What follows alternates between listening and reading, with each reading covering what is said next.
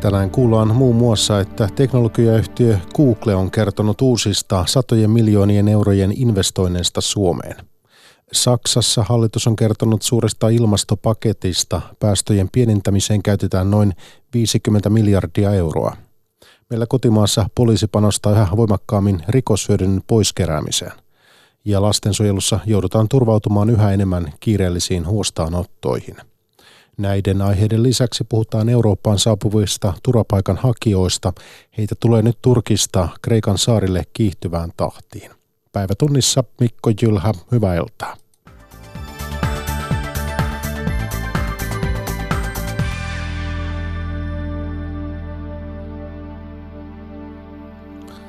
Teknologiayhtiö Google kertoi tänään merkittävistä investoinneista Suomessa. Google investoi Haminan palvelinkeskukseensa 600 miljoonaa euroa ja lisäksi yhtiö tekee pitkäaikaisia uusiutuvan energian ostosopimuksia, jotka mahdollistavat uusien tuulivoimahankkeiden käynnistämisen. Googlen toimitusjohtaja Sundar Pichai vieraili Helsingissä ja tapasi pääministeri Antti Rinteen. I'm also happy to share that as part of this investment, we plan to spend an additional 600 million euros Googlen toimitusjohtaja Sundar Pichai saapui Suomeen ja kertoi hyviä uutisia. Yhtiö investoi Euroopan jättimäisiin datakeskuksiinsa miljardeja euroja ja Suomi on mukana suunnitelmassa. Vasta viime toukokuussa yhtiö kertoi 600 miljoonan euron jättiinvestoinnistaan Haminaan. Tänään kerrottiin yhtiön tekevän toisenkin yhtä suuren satsauksen. Google kertoi myös uusiutuvan energian sopimuksista, jotka synnyttävät kolmelle eri mantereelle kymmeniä tuuli- ja aurinkopuistoja. Suomeen syntyy kaksi uutta tuulipuistoa. Toimitusjohtaja Sundar Pichai. This will more than double our renewable energy capacity here in Finland. Se yli kaksinkertaistaa uusiutuvan energian kapasiteettimme Suomessa ja katamme datakeskuksemme energiatarpeen jatkossa lähes kokonaan paikallisilla hiilivapailla energianlähteillä. Googlen laskujen mukaan sen investoinnit ovat synnyttäneet Suomeen suoraan ja välillisesti tuhansia uusia työpaikkoja. Pääministeri Antti Rinne. Tämä on erinomainen uutinen Suomelle. Hallitukseni työskentelee sen eteen, että Suomeen saadaan lisää ja lisää investointeja. Kaikkein tyytyväisimpänä hyrisee Haminan kaupungin johtaja. Onhan Google investoinut kaupunkiin kymmenessä vuodessa jo kaksi miljardia euroa. Haminan kaupungin johtaja Hannu Muhonen. No investointivaiheessahan puhutaan tietysti tuhansista työpaikoista ja, ja toki tietenkin kun nyt on kaksi jätti-investointia peräkkäin, niin varmasti useamman vuoden vie ja kyllä se Hamina nyt, nyt sitten on jo Google-kaupunki Euroopassa ja, ja mielellään kyllä tätäkin nimikettä pidämme yllä. Toimittaja oli Juha-Matti Mäntylä. Sitran yliasiamieheksi on valittu EU-komissaari Jyrki Katainen. Sitran hallitus päätti jo aikaisemmin esittää pestiin Jyrki Kataista, mutta hallintoneuvosto päätti haastatella ennen lopullista päätöstä myös professori Markku Vileniuksen. Äänestyksessä Katainen voitti niukasti ääni 5-4. Sitran eli Suomen itsenäisyyden juhlarahaston uuden johtajan toimikausi alkaa vuoden vaihteessa ja se kestää viisi vuotta. Suomalaisilla laivarakennusyrityksillä on nyt hyviä mahdollisuuksia halusrakentamisessa Venäjällä. Suomella on laivateollisuudessa hyvä maine ja suomalaisen yrityksen tuotannon siirtäminen Venäjälle saa nyt tukea. Tästä on tällä viikolla puhuttu alan messuilla Pietarissa – Venäjällä rakennetaan lähiaikoina valtavia alusmääriä, kertoo Business Finlandin meriliikennejohtaja Ulla Lainio.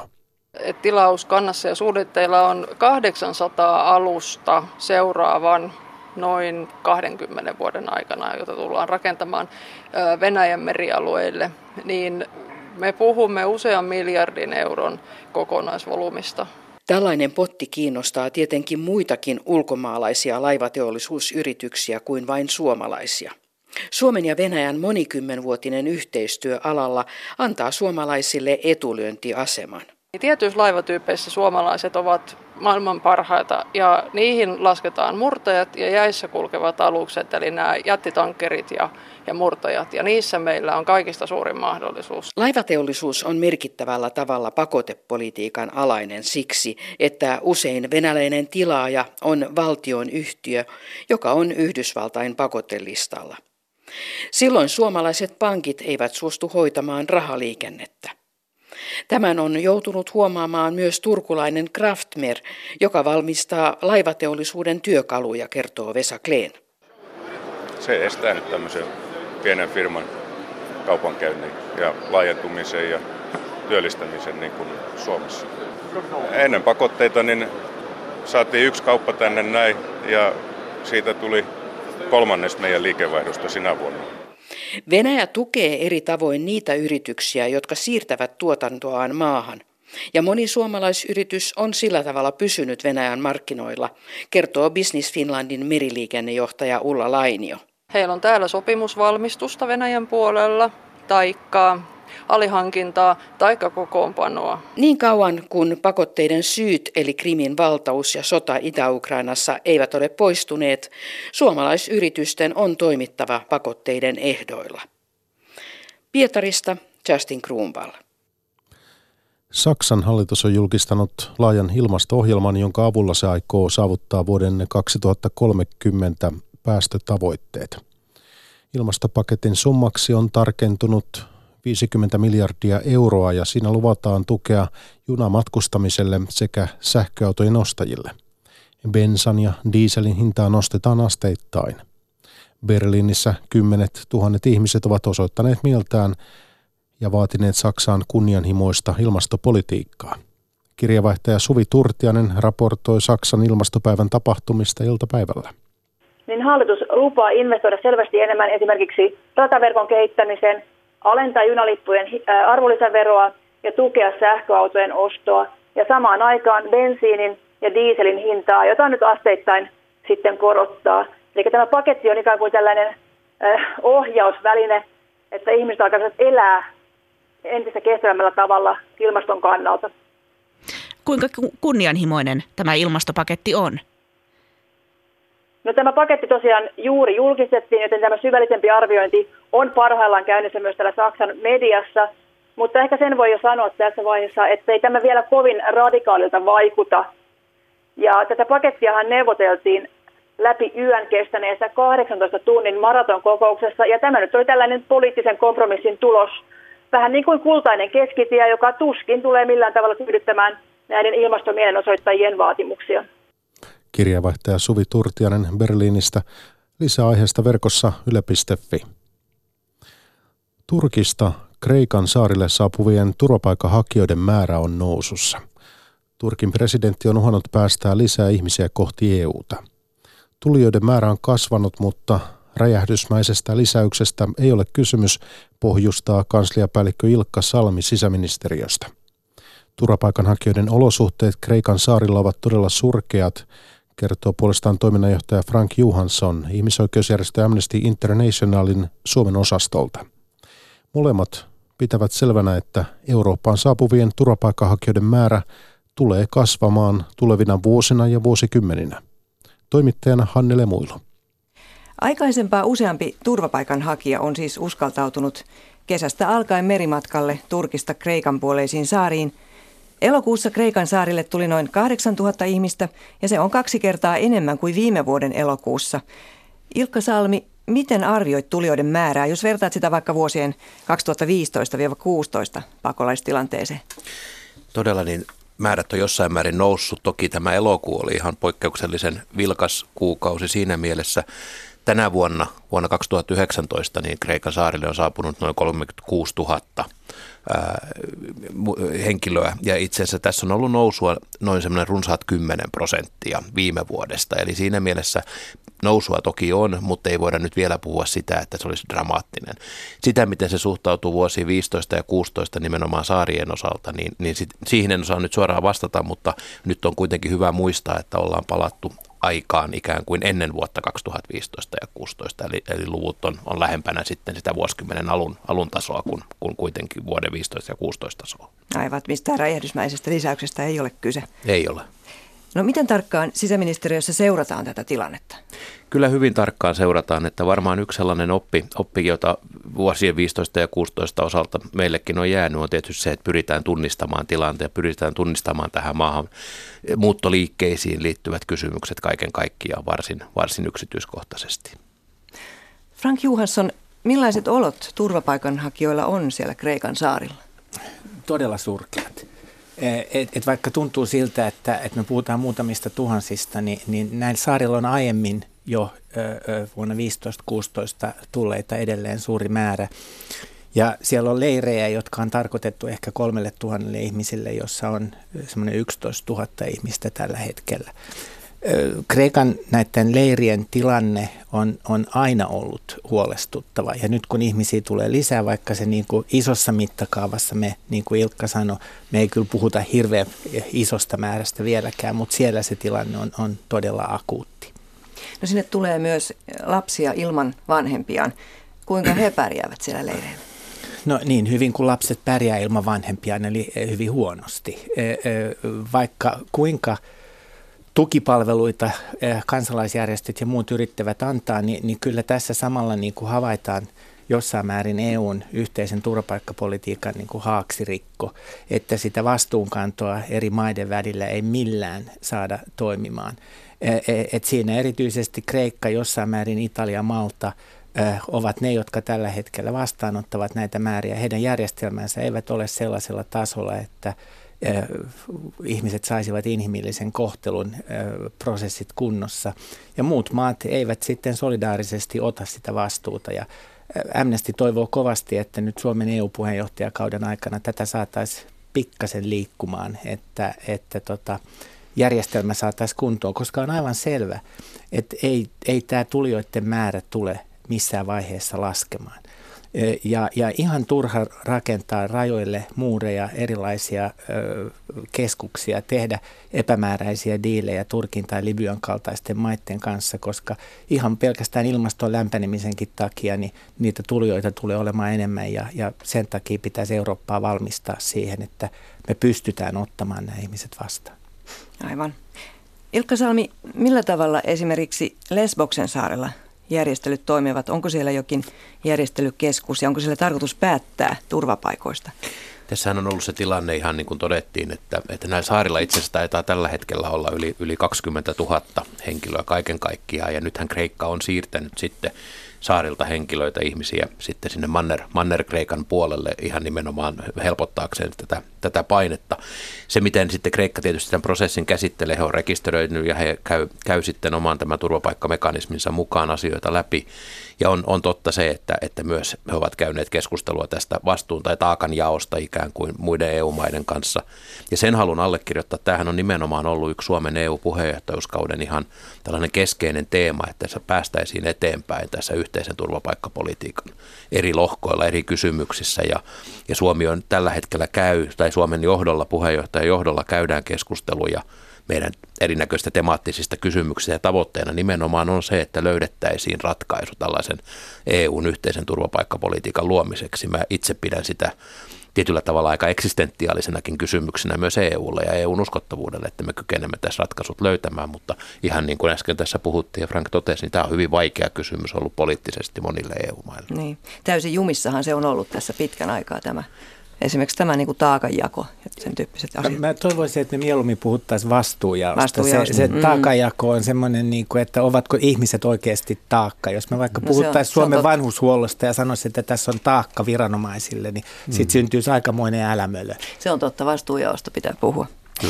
No pääseekö sieltä Kreikan saarilta tulemaan pakolaisia muualle EU vai ovatko he siellä jumissa? Kyllä varmaan on kuitenkin niin, että Kreikka, Kreikka hyvin pitkälti siinä tietysti hoitaa, hoitaa sitä tilannetta nyt, mutta aina niin kuin ollaan nähty, nähty viime vuosina, niin varmasti ihmiset pääsevät liikkumaan myös eteenpäin. Ja, ja tästä, tästä, missä määrissä nyt puhutaan, niin, niin ne on toki pienempiä kuin se, mitä sinne saarelle ja Kreikkaan saapuu selkeästikin. Puhutaan sitten tästä Turkin roolista. Euroopan unioni ja Turkki sopivat vuonna 2016, että Turkki tiukentaa rajavalvontaa ja EU puolestaan antaa Turkille taloudellista tukea pakolaisten hoitamiseksi Turkissa. Ja käytännössä tämä sopimus pysäytti pakolaisten tulon Turkin kautta EU-hun täysin. No onko tämä turvapaikanhakijoiden tulo Kreikan saarille nyt merkki siitä, että Turkki on jo avannut rajojansa, kuten se on uhannut? Frank Johansson. Aivan varmasti tässä on tämmöistä Erdoganin niin yritystä jopa kiristää Eurooppaa, että et näytetään, että tämä sopimuksen niin kuin jatkosta keskustellaan tällä hetkellä ja Turkki kokee, että eivät ole saaneet sitä rahamäärää, mitä olisivat halunneet ja Ja sielläkin on turvapaikanhakijoilla tai pakolaisilla huonot olot. Me puhutaan ehkä kolmesta, kolmesta puolesta miljoonasta syyrialaisesta, jotka on Turkissa.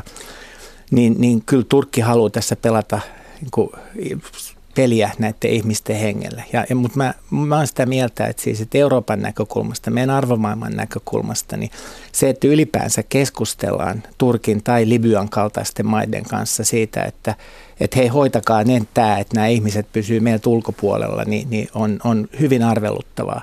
Ja, ja EU ei missään tapauksessa pitäisi lähteä mukaan tämän tyyppiseen peliin. Turkki toivoo EUlta lisää rahaa. Mutta onko Turkki jo esittänyt selkeän vaatimuksen tästä? Tästä selkeästä rahavaatimuksesta sinänsä en, en ole ainakaan minä kuullut, mutta se mitä on, on Turkikin todennut, että he kunnioittavat tätä EUn ja Turkin välistä julkilausumaa. Koko ajan varmasti keskustelua käydään ja tilanne toden totta on se, että, että yli 3,5 miljoonaa Syyriasta tullutta pakolaista on Turkin alueella ja, ja, ja tämä on tietysti sellainen, sellainen kysymys, joka, joka Turkillekin on merkittävä, se on, se on hyvä muistaa. No, Turkin presidentti Erdogan on sanonut, että Turkki haluaa EUn tukea, jotta, jotta Turkki voisi luoda tämmöisen niin sanotun turvallisuusvyöhykkeen Syyriaan. Ja sitten olisi varmaankin tarkoitus, että pakolaiset voisivat palata sinne vyöhykkeelle kotimaahansa. Mutta minkälaiselta tämmöinen palauttamissuunnitelma kuulostaa, Ilkka Salmi? No tuossa mulla oli mahdollisuus, mahdollisuus vierailla tällaisella leirillä tuolla Pohjois-Syyriä tai itse asiassa Turkin, Turkin puolella sillä Kasiantepin alueella, joka on hyvin lähellä Syyrian rajaa jokin aika sitten ja, ja siellä sitä keskustelua käytiin. Toki ajatus on se, että siellä varmasti on monilla syyrialaisilla erityisesti toive ja halu, että he pääsisivät kotiseudulleen palaamaan, kun se tilanne siellä rauhoittuu. Se on yksi asia. Totta kai olot on siellä hyvin vaikeat ja jälleenrakennusta näiden, näiden sotimisen jälkeen sinne tarvitaan se on yksi asia, joka, joka tietysti on hyvä pitää mielessä, että varmasti moni olisi halukas kotiinkin palaamaan, jos ne olosuhteet sen, sen sallii ja, ja sitä tietysti siitä Turkki lähtee. Ehkä mun täytyy sanoa se, että olin, olin siinä mielessä, totta kai olot aina tällaisella pakolaisleirillä on, on hyvin, hyvin haastavat, vaikka Turkki sielläkin oli olosuhteet pyrkinyt varsin inhimilliseksi sinänsä järjestämään. Niin, niin Teille on, näyttämään ja se on totta kai ihan selvää, se missä käytiin, niin varmasti oli, oli sieltä paremmasta päästä, mutta niissä olosuhteet oli, oli kohtuullisen inhimilliset kuitenkin ihan varmasti jokainen meistä ymmärtää, että sen kaltaisissa olosuhteissa ei elämänsä halua kukaan varmasti viettää. Mutta siinä se se nimenomaan ehkä Turkin viranomaiset ja myös ne henkilöt, joita tavattiin siellä leirillä, niin oli, oli vissi halu siitä, että pääsisi vielä kotiin, kotiin palaamaan. Aika lähellekin ihan näin maantieteellisesti itse asiassa tuli, joita oli muutaman kymmenen kilometrin päästä. Mutta onko tämä ajateltu turvallisuusvyöhyke, niin onko se turvallinen jo? No sitä, että esimerkiksi Idlibin tilannehan tällä hetkellä on erittäin haasteellinen ja sehän on heijastunut nimenomaan siihen, että nyt on nähty tiettyä kasvua tässä tulijoiden määrässä esimerkiksi sinne Kreikan saarille viimeisten kuukausien aikana, eli, eli ei varmasti voida näin vielä todeta. No mitenkä EU suhtautuu tähän lisärahan pyytämiseen? Kyllä mä uskon niin, että tässä käydään keskusteluja ja neuvotteluja sitten Turkin kanssa edelleenkin siitä, että minkä näköinen prosessi voisi olla. Puhutaanko sitten rahasta ja mistä määristä, niin, niin siihen en osaa vastata. Minkä verran muuten Turkki on jo saanut EUlta rahaa tähän pakolaisapuun? Silloin alkuvaiheessa muistaisin, että puhuttiin, puhuttiin noin, oliko kahden, kahden miljardin euron summasta, mutta ihan tarkkoja lukuja en tiedä. Aivan. Sitten Turkkihan aina valittaa, että he eivät ole saaneet näitä rahoja, mutta mistähän siinä on kyse? Siinäkin on tietysti varmasti sitten lähinnä niin kuin EUn, EUn eri instituutioiden ja Turkin väliset keskustelusta, että siihen en pysty sanomaan vastaamaan. Ja siihen liittyy myös se, että EU ei itse asiassa ole ö, omaa osuuttaan tästä hyvin arveluttavasta sopimuksesta edes hoitanut kunnolla, jossa oli, oli siis se, että jos Kreikasta pystytään joitain turvapaikanhakijoita Turkkiin palauttamaan, niin EU sitoutuu ottamaan vastaavan määrän Turkista niin kuin järjestäytyneesti, niin, niin tässä, koska tämä vastuujakukysymys EUssa ei saada toimimaan, niin, niin ö, EUkin on, on lipsunut siitä. Lähtökohtaisesti siis – kuitenkin kaikki tällaiset diilit Turkin kaltaisten maiden kanssa, jossa hallinto ei ole täysin luotettava, jossa yhtäkkiä tapahtuu jotain, jossa turvapaikanhakijoiden kohtelu ei ole sillä tasolla, kun sen pitäisi olla, on hyvin, hyvin arvelluttavaa ja, ja Amnesty suhtautuu siihen kielteisesti. No valvooko unioni niitä turvapaikanhakijoiden oloja siellä Turkissa? Tiedätkö no, Frank Johansson? No niin kuin Ilkka just sanoi, niin, niin tota, siellähän on käyty ja, ja katsottu, mutta, mutta ei, eihän ne olot siellä ö, ole sellaisia. Me puhutaan sota-alueen raja, rajasta ö, ja, ja jossain määrin voisi jopa kyynisesti ajatella, että Erdogan haluaa rakentaa siihen ihmismuurin. Ö, ja mä palaan taas myös Libyaan, koska mun mielestä me ei voida unohtaa myös sitä, jossa, jossa siis EU rahoittaa Libyan rannikkolaivastoa niin, että, että sieltä turvapaikanhakijat eivät pääse ja, ja tiedetään hyvin, että Libyassa turvapaikanhakijat on täysin vankilamaisissa oloissa, heidän, heidän käydään ihmiskauppaa ja muuta. Ja vaikka jonkin verran on pyritty sitten EUn toimesta Nigeriin ja muuhun siirtämään ja sitä kautta saamaan ihmisiä sieltä pois, niin, niin Tämä on aika kyynistä niin kuin ihmisten elämällä käytyä kauppaa, kun, kun kuitenkin meillä on sekä resurssit että mahdollisuudet inhimillisesti ottaa nämä ihmiset vastaan tänne ja tarjota heille parempaa elämää. Me tullaan tarvitsemaan jatkossa veromaksajia ja me tiedetään, että ilmaston lämpenemisen myötä muuttoliike tulee kasvamaan ellei kymmenkertaiseksi, niin satakertaiseksi, niin, niin sen sijaan, että koko ajan yritetään pitää ihmisiä ulkopuolella, niin nyt pitäisi niin kuin valmistaa eurooppalaisia siitä, että hei, tänne on tulos ihmisiä, miten me, miten me pärjätään heidän kanssaan, minkä näköiset asiat pitää olla kunnossa, ja, ja tätä kautta rakentaa inhimillistä ja parempaa maailmaa sen sijaan, että vaan koko ajan halutaan pysäyttää ihmisiä rajoilla.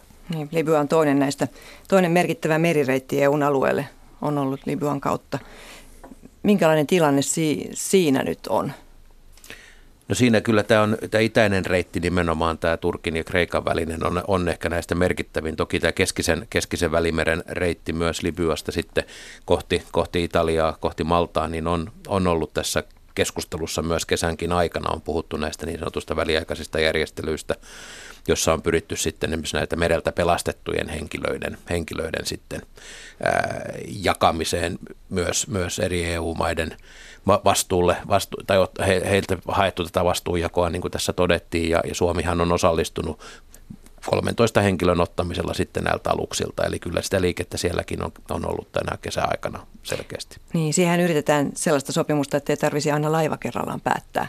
Kai sitä on Suomi ajanut, mutta onko siinä edistytty mitenkään? No siinä on Suomi on oikeastaan toiminut tämmöisenä fasilitaattorina. Siinä se on ollut hyvin pitkälti Italian ja Italian, ää, anteeksi, Saksan ja, Saksan ja Ranskan ajatus, jossa sitten Italia ja Malta on tuonut omia näkemyksiään. Keskusteluja tiivisti käydään ja ensi viikolla niitä taas jatketaan – Suomen kanta on ollut nimenomaan sen kaltainen, että olisi erittäin toivottavaa, että löydettäisiin joku pysyvä, pysyvä mekanismi tähän järjestelyyn, ettei todella tarvitsisi aina laiva kerrallaan tätä keskustelua käydä. Onhan se ihan selvästi niin kuin EUn kannalta moraalinen haaksirikko. Mä käytän koko ajan tätä haaksirikkosanaa ja kun me nyt puhutaan välimerestä, niin se tilanne on se, että kun niitä resursseja ei tunnu löytävän pelastusoperaatioihin ja ihmisten henkien pelastamiseen ja päinvastoin tehdään se vaikeaksi ja asetetaan kansalaisjärjestöjen laivojen kapteenit niin kuin syytteenalaiseksi siitä, että ovat laittomasti tuonneet ihmisiä maahan, niin, niin kyllä se jotain kertoo siitä EUn arvomaailmasta ja sitä, että tämä koko työalue tällä hetkellä ei toimi ollenkaan niin kuin pitäisi. Pitäisi tehdä täydellinen suunnanmuutos. No tähän loppuun vielä Frank Johansson kiteytys. Miten arvioit Euroopan unioniin kohdistuvaa kiinnostusta ja, ja pakolaisten tuloa lähitulevaisuudessa? Tulee ihan varmasti lisääntymään ja meidän pitäisi olla siihen valmiina. Ilkka Salmi. Kyllä, siihen on tietysti helppo, helppo yhtyä. Eurooppa on, on kuitenkin hyvin tällainen turvallinen, vakaa alue tässä lähellä ja on selvää, että esimerkiksi Afrikan suunnalta varmasti tulevina vuosina ja vuosikymmeninä niin, niin on, on selkeästi painetta lähteä liikkeelle ja, ja silloin varmasti suunta on pohjoinen sanoi kansliapäällikkö Ilkka Salmi sisäministeriöstä. Hänen lisäkseen haastateltavana oli toiminnanjohtaja Frank Johansson ihmisoikeusjärjestö Amnesty Internationalin Suomen osastolta.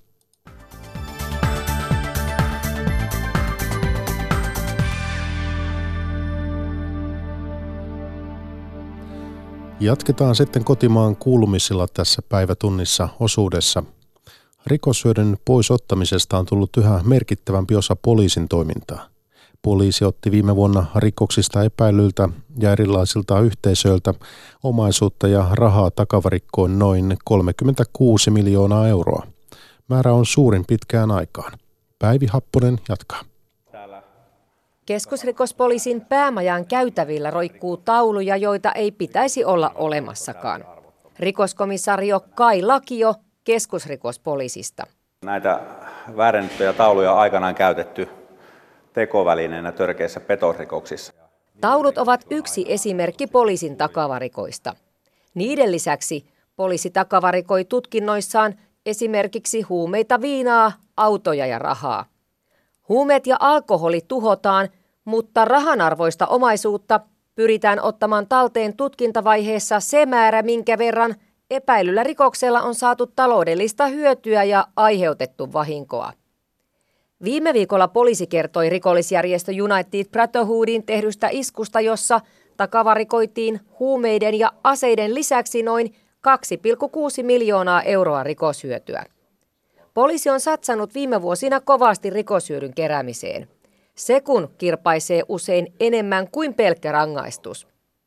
Viime vuosi oli poliisin rikoshyötyjahdissa ennätysvuosi pitkiin aikoihin, kertoo rikoskomissaario Kai Lakio. Vuonna 2018 koko poliisissa haltuun, saatu, haltuun saatiin pakkokeinolla rikoshyötyä yhteensä 36,5 miljoonaa euroa. Kun poliisi joutuu rajaamaan resurssipulan vuoksi tutkintoja, niin voiko tämä suuri rikoshyöty olla sitten joku syy aloittaa tietty tutkinta? No, kuten mainitsin, niin tämä rikoshyöty liittyy rikostorjunnan vaikuttavuuteen, niin sen vuoksi tämä voi olla yksi tekijä, mikä virastoissa, eri virastoissa, poliisivirastoissa otetaan huomioon juttuja priorisoitaessa. Rikoshyötynä takavarikoitu omaisuus palautetaan tutkinnan jälkeen takaisin sen omistajalle tai sillä maksetaan tuomioistuimen määräämiä vahingonkorvauksia ja rikoksella saatua hyötyä valtiolle. Lastensuojelun kiireelliset sijoitukset ovat kasvaneet viime vuosina hälyttävästi. Lastensuojelun asiantuntijan mukaan kiireellistä sijoittamista edellyttävissä tilanteissa lapsi tai nuori voi olla jopa hengenvaarassa. Merja Niilola. Koko maassa elää lapsia yhä enemmän oloissa, jotka ovat lapselle vaaralliset. Kun Suomessa on kodin ulkopuolelle sijoitettuja lapsia pienen, hieman yli Loimaan kokoisen kaupungin verran, eli 18 500, voidaan jo katsoa palvelujärjestelmän pettäneen. Esimerkiksi vaikka Lounais-Suomessa ovat lisääntyneet erityisesti teini-ikäisten kiireelliset sijoitukset. Turun yliopiston lastensuojeluun erikoistunut työelämäprofessori Oona Ylönen. Vakavimmillaan voi olla kyse siitä, että tilanne on ihan lapsen terveyttä tai, tai henkeäkin uhkaava. On puutetta ihan, ihan perustarpeista, asumisen olo, olosuhteista, ihan ravinnosta, hygieniaan liittyvistä tai ter- terveyden hoitamiseen liittyvistä asioista. Lastensuojelun murheellisista numeroista on luettavissa tarinaa vuosia jatkuneesta eriarvoistumisesta. Lähes kaikki kodin ulkopuolelle sijoitettujen vanhemmat ovat eläneet toimeentulotuen varassa. Perheissä on usein mielenterveysongelmia, päihdeongelmia.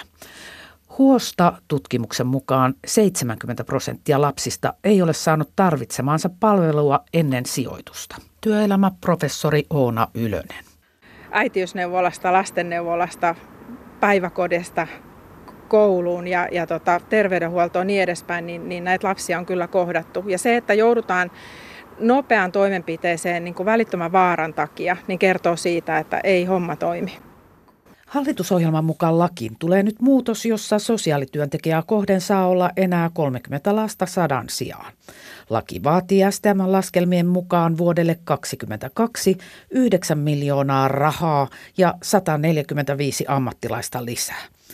Mutta muistetaan, että jokainen meistä on myös velvollinen ilmoittamaan huolta herättävästä lapsesta tai nuoresta. Se, se pussikuskin rohkaiseva, ystävällinen, kannustava sana voi olla se, minkä hän sillä viikolla saa. Ja päivätunnissa lopuksi kuullaan vielä, miten sienivuosi on ollut harvinaisen heikko.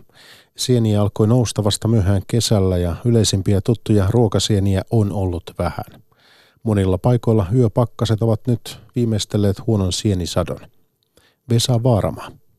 Sienestäjän saalis on tänä vuonna kehnompi kuin mies muistiin. Vanhat tutut sienimaastot ovat olleet tyhjiä monista hyvistä ruokasienistä. Sienivuodesta voi hyvällä syyllä sanoa, että se on ollut surkea. Luonnonvarakeskuksen erikoistutkija Risto Jalkanen. Kyllä se on ollut todella sanottu. Metsissä ei ole ollut mitään keskikesällä eikä elokuussakaan juurikaan. Onko se koko maassa? Kyllä se on koko maassa ollut erittäin huono. Etelämpää Suomesta on aivan lähiviikkoina kuulunut, että sieniä olisi noussut paikoin ihan poimittavaksi asti. Lämpimyys ja vesisateet ovat auttaneet siis jonkun verran. Mutta surkean sienivuoden syykin löytyy vesitaloudesta. Pohjaveden pinnan alhaisuudesta. Ei ole vettä sienillä käytettäväksi. Puut tulee toimeen ja metsässä kyllä kosteutta riittää, mutta ei riittävästi sienisatojen synnylle. Ja siinä on taustalla viime vuoden kuiva kesä, joka pudottiin sitten talvella oli paljon lunta, mutta se haihtui taivaan tuuliin eikä maahan jäänyt mitään. Ja nyt ei sitten tänä kesänä olekaan satanut vasta kun nyt loppu elokuussa ja sitten syyskuun alussa. Sateiden ansiosta pohjoisessakin alkoi näkyä joitain sieniä ennen reilumpia pakkasia. Mutta vain joitain. Lapin sieniseuran puheenjohtaja Pirita Marttila. Kangasrouskua ihan yksittäisiä on löytynyt, mutta ei kerättäväksi asti. Ja tosiaan haperot on sellaisia monelle niin kuin helppoja, suosittuja, hyviä ruokasieniä, niin niitä ei ole kyllä juurikaan näkynyt. Ensimmäiset työpakkaset kävi. Loppuko sienisyksy tähän? Ei se loppunut. On lajeja, jotka ei sitä pakkasesta hätkähdä, jotka itse asiassa alkaa nousta kunnolla vasta sitten ensimmäisten niin kuin hallojen jälkeen. Vaikkapa hallavahakas on semmoinen ja tuota, suppilovahvero on semmoinen, että sitähän voi kerätä niin kauan, kunnes lumi tulee maahan – ja sen jälkeenkin, jos ne lumet sullaa.